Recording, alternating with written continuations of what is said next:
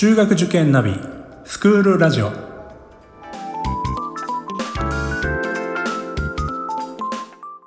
スクールナビゲーターののびるです。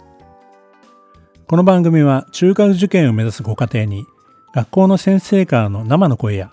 受験に役立つ情報をお届けするラジオです。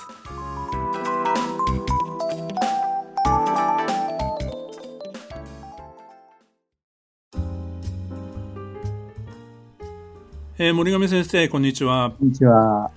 はい前回に引き続きまして、えー、今回はですねえーまあ、2022年度の入試について、えー、お伺いしたいと思いますが、えーまあ、まだこの段階ですと、まあ、模試の結果まだ合符合の結果なんかもまだまだこれからというところだと思うので、まあ、何とも言えないところもあるかと思うんですけども、まあ、受験者全体の動向といいますかねあの、えーまあ去年で言えば、まあ、6年生はさすがにそこまであの準備してきたから減らないだろうという当然そういう話がありまして、まあ、5年生あたり4年生あたりはどうなんだっていうのはまたちょっとあの蓋開けてみないとわからないっていう状態だったと思うんですけど、えー、どうですかね、まあ、あまりこうコロナの影響で減少するっていうような状況ではなさそうですかね。まあ、あの7月の模擬試験、各を大手模試やりましたけど、受験者数はみんな当然昨年よりは増えてるんです。はいはい、昨年は会場数があの設営が十分じゃなかった、はいはい、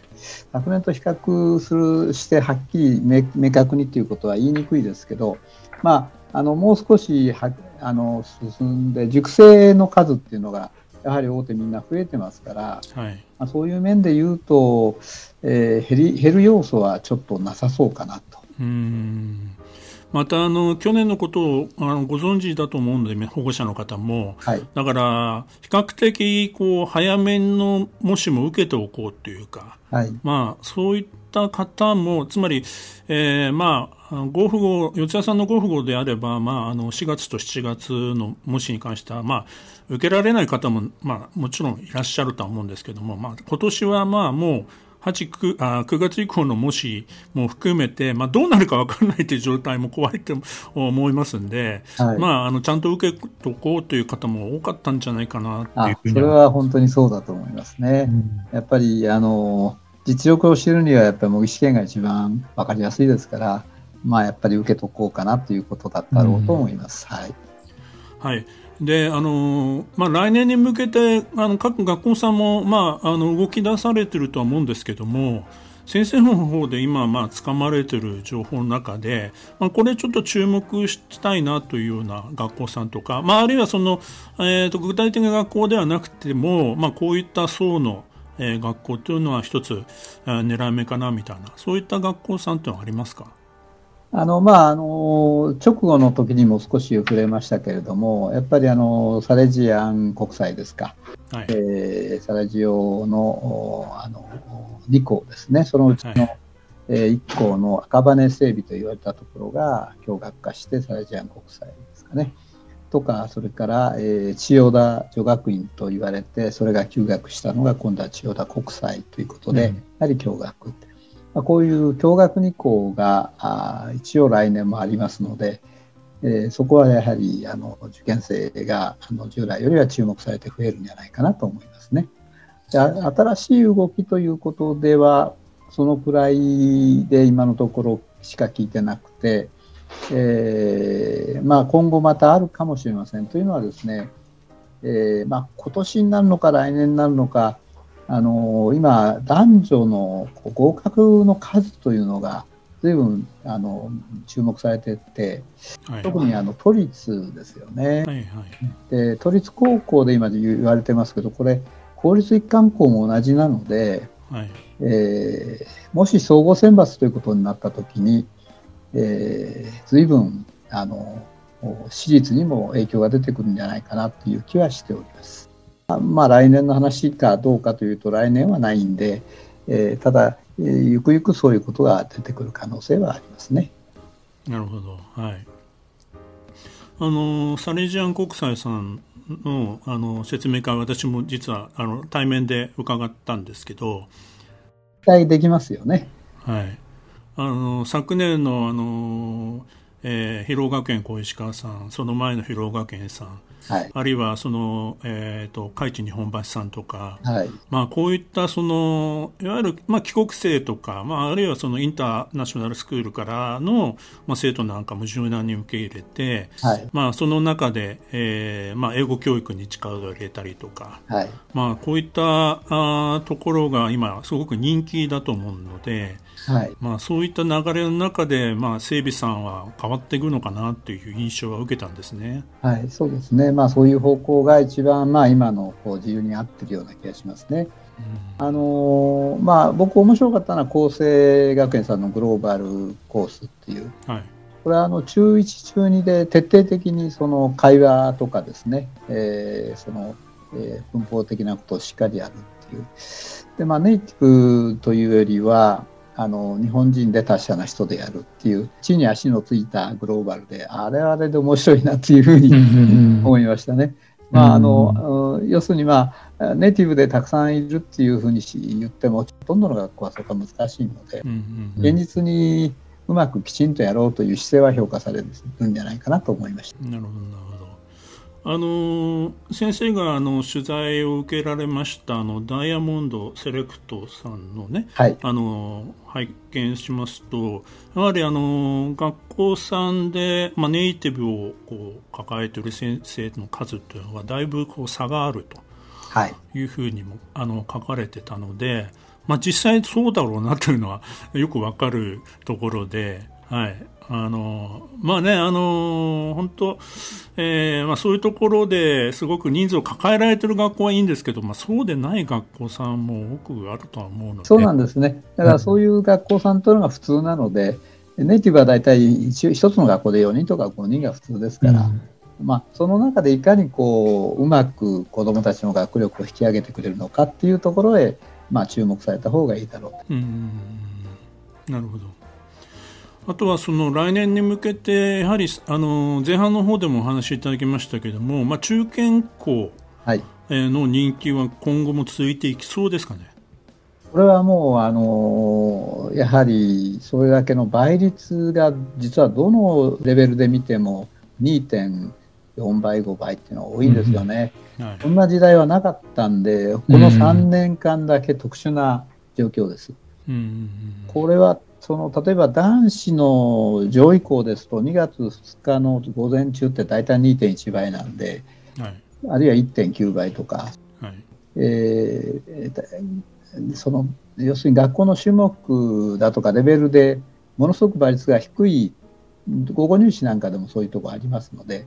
やはりそういうところをやはり一つ抑えにして受けないとどれも 2, 2倍ちょっとですからみんな失敗しちゃったらかわいそうですから。ぜひその、えー、合格できそうな日というのか倍率というか それを選んでいただくといいなというふうに大変僕は思います。まあ、あのこれまでの印象とか偏差値だけだとちょっとあの強気の併願をしてしまうと逆にこう倍率が高くて足元を救われるみたいなケースっていうのが、はい、まあ、出てくる可能性があるってことですよね。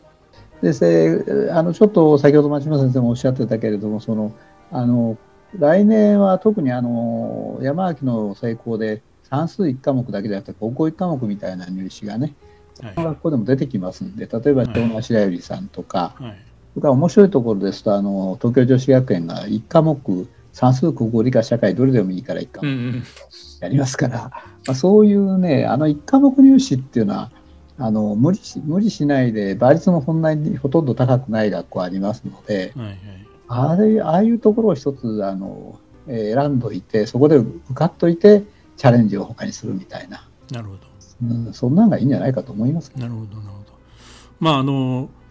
えー僕なんかだと1年目の一教科入試は結構こう慎重にこう、あの、まあ、進路指導するんですけど、というのは、まあ、1年目は結構倍率がすごくガンと上がって、2年目以降が落ち着くみたいなケースっていうのは、まあ、一教科入試の場合結構あって。おっしゃる通りですね。はい。だから 2, 2回目のところを狙うとだいぶ落ち着いてきます。そうなんですよね。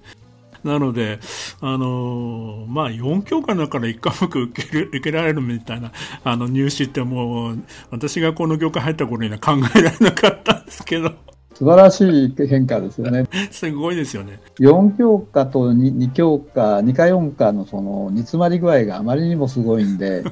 やっぱりその逆にそういうところで少し、あのね、えー、まあなんというか中継というとなんですけど、は全部受かれ受かればいいですけど、ちょっと子どもたちっていうのはちょっとしたことで随分変わるので、うんうんうん、合格させてあげるっていう体験を途中挟んでいくんじゃないかと思いますね。うんうんそうですね、まあ、あの今お話しいただいたようにその多様な入試の形態というのが、まあ、いろんな学校でこうあの取り入れられて本当にあの私なんかも、まあ、全部把握できてないんですけども、まあ、こういった入試の利用方法というのはどんなふうに考えればいいでしょうか？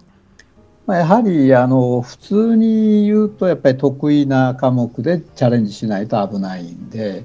えー、自分がやっぱり他の教科に比べてその算数がとてもいいよという人は算数一科でいいんですけれどもそういう得意な面で受けるっていうことが一番なのとあともう一つはやはり、えー、探究的なやっぱりあの科目の場合ですね、はい、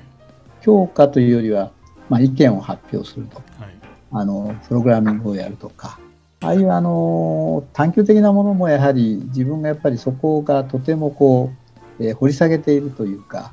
やっぱりそのどうしても得意な科目で勝負というのは普通はやっぱり考えるんじゃないですかね。うんまあ、あのプレゼンテーションとかねそういったあの携帯の入試も増えてるので、はい。えーまあ、あの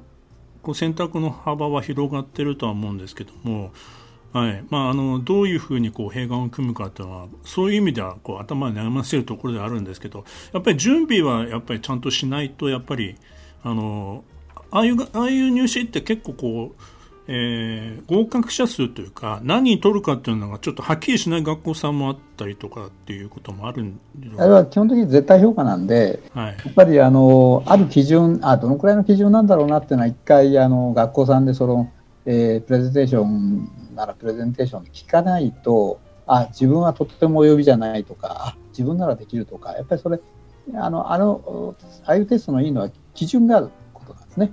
絶対評価があることなんで相対評価じゃないっていうことをやっぱり念頭に置いて臨まれた方がいいと思います。そういう意味でもあの9月以降のそういったこう体験とか、まあ、実際のその模擬入試みたいなのをやられてる学校さん多いと思うので、まあ、そういったところに参加されるっていうのが、まあ、これは必須かなっていうふうにも思うんですけども、ええ、あの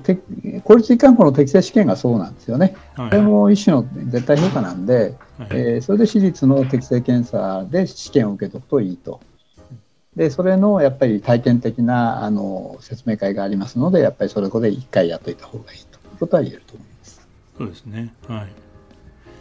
まあ、あのいよいよその、まあ、夏期講習は一つの、まあ、受験生にとっては山場っていうことがあるので、はい。まあ、あの昨年はですねやっぱりあの夏期講習もですね、まあ、いろいろこうあの塾側も悩まれた塾さんも私どももそうでしたけども いろいろこうあの考えながらあのできることはあの全部やろうという形ではやったんですけどもやっぱり重要なこの一番学力をつける一番重要な時期なので。まあ、でも昨年よりは印象的にはみんな落ち着いてあの取り組め取り組み始められるんじゃないかなというふうには思ってるんでそうですね、まあ、コロナがやっぱりあのワクチンが行き渡り始めたんで、えー、だいぶ安心しはじ、まあ、子どもたち自身の環境もだいぶあの安定してますのでね、去年よりは身が入るんじゃないかなと。うん。だから学力の問題っていうのは、まあ、ちょっとその昨年の5年生の時の学校習の影響がどこまでで学校習というか、まあ、あの学習の状況がどこまで、まあ、影響されるかわからないにしてもでもあの今年はそういう意味ではしっかりあの時間もまだまだありますし、はいえー、追い込めるんじゃないかなというふうには。あの問題はやっぱりその秋にあるいは冬にかけてその本当にまたパンデミック起こると、うんうん、実力というよりやっぱり入試があのうまくできるのかという学校側の心配になってくるかなと。うん、子どもたちは割とあの今のところ順調に伸びてるんじゃないかと思います。なるほど。えっ、と最後にですねあの、まあ、受験者のアドバイスも含めながら、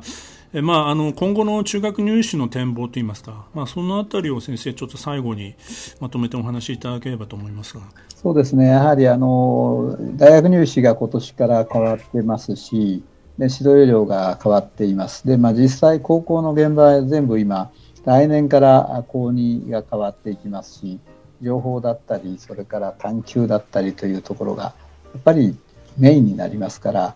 子どもたちがやはりあの面白くてその勉強が楽しいという方向でやっていかないと科目数が増えるがあの、えー、どこまでやっていいのか分かんないわ昔と違ってその地域のその、まあ、物差しで、判断するということではなくなるもんですからそこがやはりあの子どもたちにとって、まあ、まあ、大人もそうなんですけど難しいところですね。なんでやっぱりご自身あの子どもさん自身が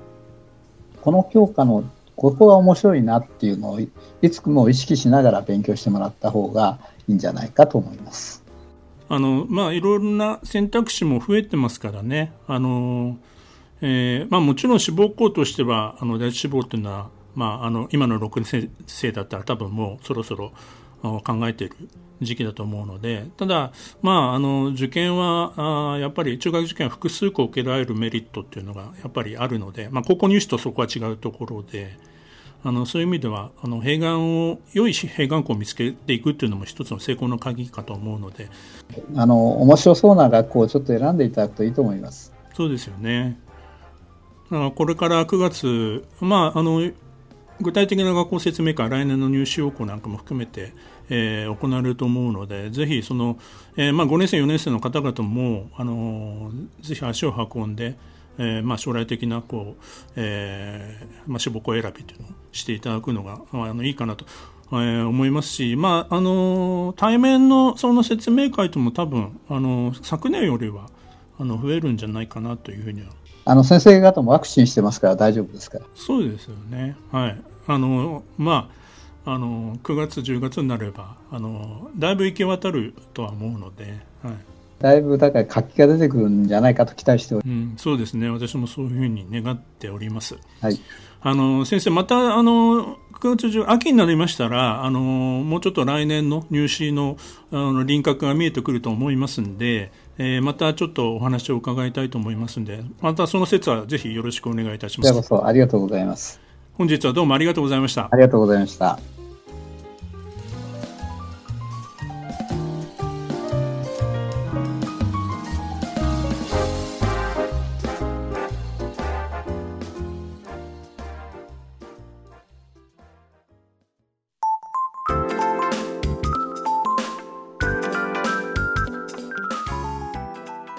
この番組では番組への感想、出演してほしい学校など皆様からのお便りをお待ちしています。また、受験に関する質問や相談にもお答えしていきますので、番組の概要欄のリンクや Twitter のダイレクトメールからお気軽にお寄せください。Apple、Amazon、Google、Spotify などの無料のポッドキャストアプリから登録または購読のボタンを押していただくと更新情報が届きますので便利です。それではまたスクールラジオでお会いしましょう。